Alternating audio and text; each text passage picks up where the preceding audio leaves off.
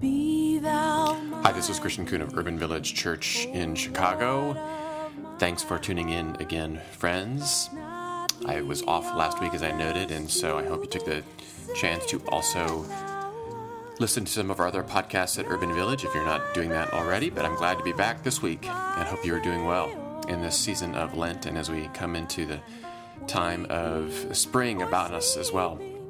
So, we are continuing our sermon series at Urban Village called Naked, where we're exploring what does it mean to be vulnerable with God, particularly as it relates to our prayer life. And so today I'm going to look at uh, Gospel of Matthew, chapter 18, verses 15 through 20. This is Jesus speaking. Hear these words. If another member of the church sins against you, go and point out the fault when the two of you are alone. If the member listens to you, you have regained that one. But if you are not listened to, take one or two others along with you, so that every word may be confirmed by the evidence of two or three witnesses. If the member refuses to listen to them, tell it to the church. And if the offender refuses to listen even to the church, let such one be to you as a Gentile and a tax collector. Truly I tell you, whatever you bind on earth will be bound in heaven, and whatever you loose on earth will be loosed in heaven. Again, truly I tell you, if two of you agree on earth about anything you ask, it will be done for you by my Father in heaven. For where two or three are gathered in my name, I am there among them. May God's blessing be on the reading and living out of this word. So I record these podcasts at my desk at home, and as I look at my desk, I have it arranged in a certain way, including over on the left side of my desk, I little, have a little envelope holder with various things, including a big envelope and that's where I put all of the different cards that I receive when I shop or um, frequent different businesses like uh, coffee shops and things like that. And I put a picture. I'm putting a picture up um, on Sunday when I preach this, and I'll put this up on the Podbean page as well. All kinds of different coffee cards are there with all little punches. As some of you know, I don't have an office per se, and so a lot of my meetings are done in coffee shops. So, of course, I go and collect the cards that you get, and whenever you buy a cup of coffee or a cup of tea, and they punch that so that you can accrue awards, and then you get something, usually a free cup of coffee at the end of it. So, the picture that I'll show doesn't show also the apps I have on my phone that does roughly the same thing. So I have a Starbucks app and a Walgreens app and a Southwest Airlines app, and all of these things act in the same way where you are accruing points to get something at the end. This too is not exhaustive. I have a wallet upstairs in our kitchen that has a Mariano's card, that's a grocery store in the Chicago area, and a Lou Malnati's card, that's our pizza place of, of choice, and there are probably others that I've completely forgotten about. So we go into these establishments and we get scanned or punched or swiped, and we accumulate points, rewards. Businesses say thank you for shopping, and because you've been such a good consumer, you'll have a little treat for you after a while. And there's something weirdly and frankly scarily satisfying about accumulating these points, which I would imagine this is what businesses want, so that you feel that connection, so you'll come back and continue to purchase, so that you will accrue things at the end. And I wonder if sometimes people see church in the same way. We don't have a card or an app yet, maybe one day at Urban Village, but I wonder if people see coming to church as kind of like accruing points so that one day God will look at their apps or their punch cards and say, Oh, you have accumulated this many points or this many punches. Here's your reward. Or by the same token, maybe people fear God saying, Oh, I see you let your card lapse many, many, many years ago. Sorry, no reward for you. Well, for those who may have that way of thinking about God, I hate to break it to you, but this isn't what the church is like. Church, and more specifically the relationships we build with each other in church, are much deeper than that. You might even say they're familial. And that's one of the things that I thought about as I was reading through this text and in light of this sermon series I mentioned earlier called Naked. Being vulnerable with God as a way to deepen our faith. Part of being naked with God also means that conceivably, should be able to be naked toward one another who also have that same desire to be naked with God. So, how can we do that? How can we be naked with each other? Specifically, how can we be naked with others in this weird and wonderful, this delightful and dysfunctional entity that we call the church? at times we might think it's easier to be naked with a stranger because you'll never see them again than we would with people that we rub elbows with on Sunday mornings or in small groups or in times of service. So let's take a look at this, especially as we read about it in this text from Matthew. I think the first thing is to name that yes, the church is more than an organization where you accrue points so that you can cash them in for a reward one day. And we see where the text is getting at at the very beginning of this passage. It starts off by saying, if another member of the church. Now, some translations see this word, this word church, ecclesia, that's the Greek that this is being um, translated into. This is only the one or two times this happens in the Gospel of Matthew, and some see this translation also that you can say this as saying, if another brother or sister. So it's interesting the close connection there is between whether you use another member of the church or you use brother or sister. So we, we, here we see deep relationships, not just superficial ones. I think this gives you a sense of the connectedness that the early church thought of itself. We are connected, family, even, as members of the church. Now, I know some who are unfamiliar with the church the growing numbers of people who have little experience with church or may label themselves spiritual but not religious, that might seem like a, a cult kind of a thing. But I think it, to me, it means that we are developing bonds that mean that we are there for one another, like we are there for family members. And that's the difference.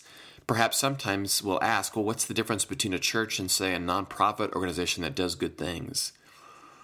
And there are some similarities, but also I think in the church there is that deep familial bond. And also in the church there is grace, love, forgiveness, acceptance given even when we don't deserve it. So, on the one hand, this close connection between family and church, I hope that that can be comforting for you if you belong to a church or are part of a church community. On the other hand, when you think of a family, you may be thinking of your family, you also, at some point, must face up to the fact that there is conflict. I have yet to experience any family that doesn't have conflict, that doesn't have some semblance of dysfunction. And so, if you think, well, if church is family, I don't know if I really want that in my life. People are surprised, I think, sometimes when churches make mistakes, or when churches sin, stray from what God desires from us, or when churches are dysfunctional. But we, like any family, have those things that happen. So, what do we do? What happens when there is conflict?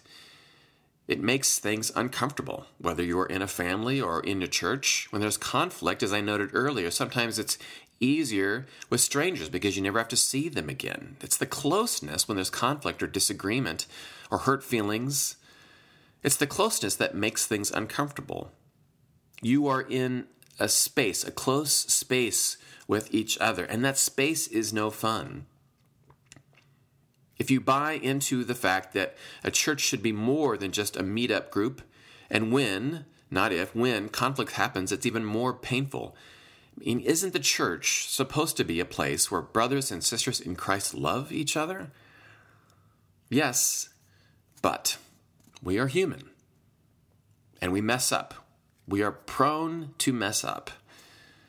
So, when we talk about that space, that uncomfortable space, when we're in close proximity with one another, and that uncomfortable space when we are with someone, and if we want a deeper bond, and if we feel like that bond has been broken or taken advantage of, then what do we do? What do we do with that space? And I want to highlight a certain space in this text today. Again, I'm still looking at verse 15. If another member of the church sins against you, go and point out the fault when the two of you are alone. If I were to edit this, I would put rather than if another member of the church sins against you, I would say when another member of the church sins against you, because it will happen and I will do it as well. But instead, I want to take a look at a comma in this verse. So again, it says, if another member of the church sins against you, comma, and then the next word is go.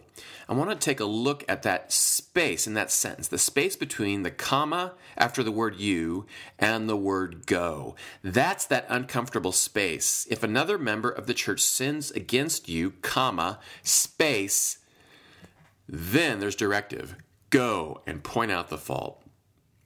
In that space, that's where the discomfort is between the comma and the word go. Like, what do I do? Someone in the church, in my family, has done something wrong, has made me feel awful, whether they knew it or not. And so I'm in this uncomfortable space before I can go and point it out. That is really hard. So, what do we do? I was in riding the train this past week, and as I got into the train, it was in a rush hour of sorts, so there weren't many. Often I'm standing, but on this day, there was one seat that was available, and I knew I was going to be riding the train for a while, so I sat down and started reading a book. And I've heard others who ride the train regularly sometimes ask this questions, ask this question as you I was going north, and as the train went further north, more and more people got off the train, and so it wasn't quite as crowded. And so I and I think others have wondered too if I'm sitting right next to somebody, and if you've ever been on the train in Chicago, you know that those seats don't give you a whole lot of elbow room. If you're sitting next to somebody, right next to somebody, and someone moves, so then conceivably you could move over, do you move over? Or do you just sit there because you don't want the other person to feel like, oh, I don't want to sit by you, or I don't want to, you know, be anywhere near where you are? And so I always wrestle with that. And to be honest, I always err on the side of discomfort. And as, on this particular day, I was sitting next to a woman who had on a really big coat and kind of had her elbows out a little bit. And so I was feeling a little scrunched. So then I would kind of scoot, I was still staying in my seat, but I would scooch over a little bit. And the ridge, the small little ridge on the uh, seat that separates the seats from one another.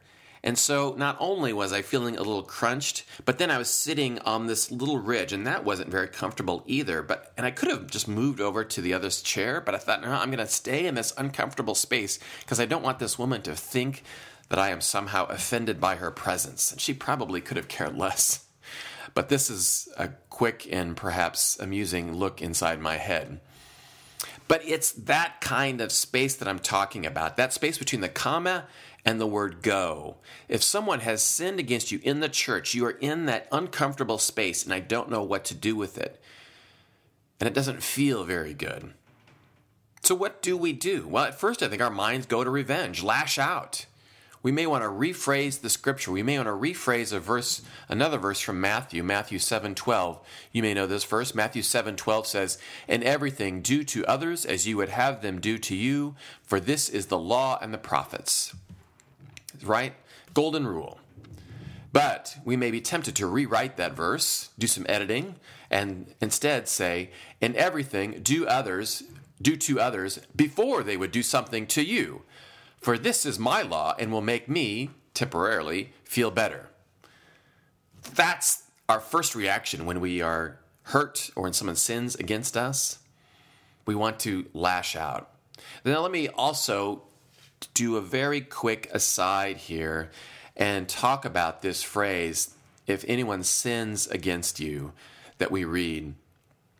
I know there have been numerous people in the history of the church where this verse has been abused toward them, particularly uh, in our context at Urban Village. We know of individuals, LGBTQ individuals, who have been harmed by verses like this, where a church will take this verse and say, You have sinned against us because you are gay. And essentially, they ostracize or they kick them out of the church because this uh, gay or lesbian or transgender or bisexual individual refuses to give up their identity. And so they are kicked out of the church. So people have used this verse, as has any number of individuals taken verses out of context and twisted it in a way to serve their own agendas. And that's not what this verse is about.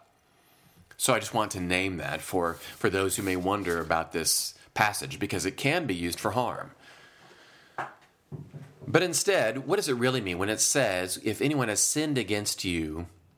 Well, one commentary I read this week said that this is really any self serving behavior that breaks the unity of the fellowship of Christ. So, if you have ever been, if someone has acted in seemingly a self serving behavior that breaks that unity, the fellowship of Christ, what do you do? Well, here in the text, we receive this kind of crazy suggestion that an individual should approach the offender. These verses are for the upholding of grace. They are not rules for the engagement of combat. And this, talk about an uncomfortable space. Ephesians 4:15 says, "But speaking the truth in love, we must grow up in every way into him who is the head, into Christ." So here we are called to speak the truth in love. This makes it doubly hard for individuals if they have been harmed or hurt or sinned against. If someone has, in a self serving way, broken the unity of the fellowship of Christ, and you feel hurt by that, then you also, in this text, must speak the truth in love to them because that individual may not realize the harm that they have done. And this takes an enormous amount of courage. What often happens is we want to avoid it or we want to just pray that it goes away. We pray maybe that the person who has offended or sinned against us will realize what they have done. And often that doesn't happen. And so we pray for that courage to be able to approach and confront the person, saying, What you have done here has harmed me. What you have done here, and I'm approaching you because you are my brother or my sister, because the church should be more than a typical nonprofit or, or some other organization. We do this not to shame the other, but to build the relationship, to tell the other that you care enough about the relationship that you want it to work. And when you do this, this is really getting naked. And the text goes on to outline next steps. Again, not to shame the person, but to do all they can to build the body of Christ. If the individual who has committed this sin or has brought about this harm doesn't want to listen, then you bring two others saying, We really want to make sure this relationship stays intact. Because when an individual is seemingly acting in self interest and not in selfless love, that can harm the body of Christ. And it can harm the individual who is engaging in this action too. A couple of years ago, I went to a funeral. A close friend of mine, his name is Bill, and as I was there, I was noticed that the pastor of the church where the funeral was located wasn't the one who was officiating the service, which I thought was kind of curious. And I asked a mutual acquaintance about this, and I learned that Bill, my friend, had been upset with the pastor by a perceived lack of care given when Bill's son had been going through a time of real deep depression. In fact, was hospitalized for it. And Bill felt like the pastor wasn't there for his family. He felt like the pastor had engaged perhaps in self serving behavior that broke the unity of the fellowship of Christ. My hunch is the pastor probably didn't know he was doing that, but that was the perception. And Bill was hurt, deeply hurt, by the fact that the pastor did not call on them, did not reach out to them, that the pastor wasn't there for their family. And so Bill was in that uncomfortable space of feeling like I have been done harm here. I feel like this bond has been broken. And he had the chance in that space to approach the pastor and say, This is what I feel. But it was hard for him to do that. And instead, he walked away from the church. He let his own pain drive him from this community that he cared about. Meanwhile, supposedly the pastor was just oblivious to all this, which I find also hard to believe, but that seemingly was the case. That anger that had been building up in Bill and was doing harm to his own soul, and it drove him away from the community. I know it is so unbelievably difficult to reach out to someone who has harmed you. And in fact, this week when I was praying and thinking about it, it is I have so few times where this has happened in my own life. I have harmed people, and sometimes I just don't know it, and so they leave. And that hurts me because I want the opportunity to apologize and to make amends.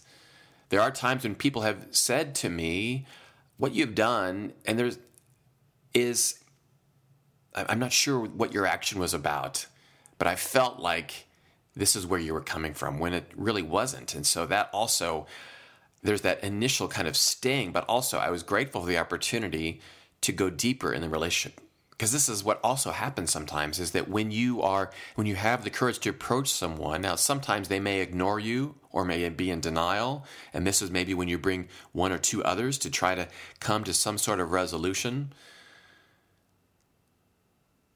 and so if another member of the church or if a brother or sister sins against you go and point out the fault when the two of you are alone you comma, go. This is unbearable space, painful space, space where you are hurt, offended, and you want to either take revenge or ignore it altogether.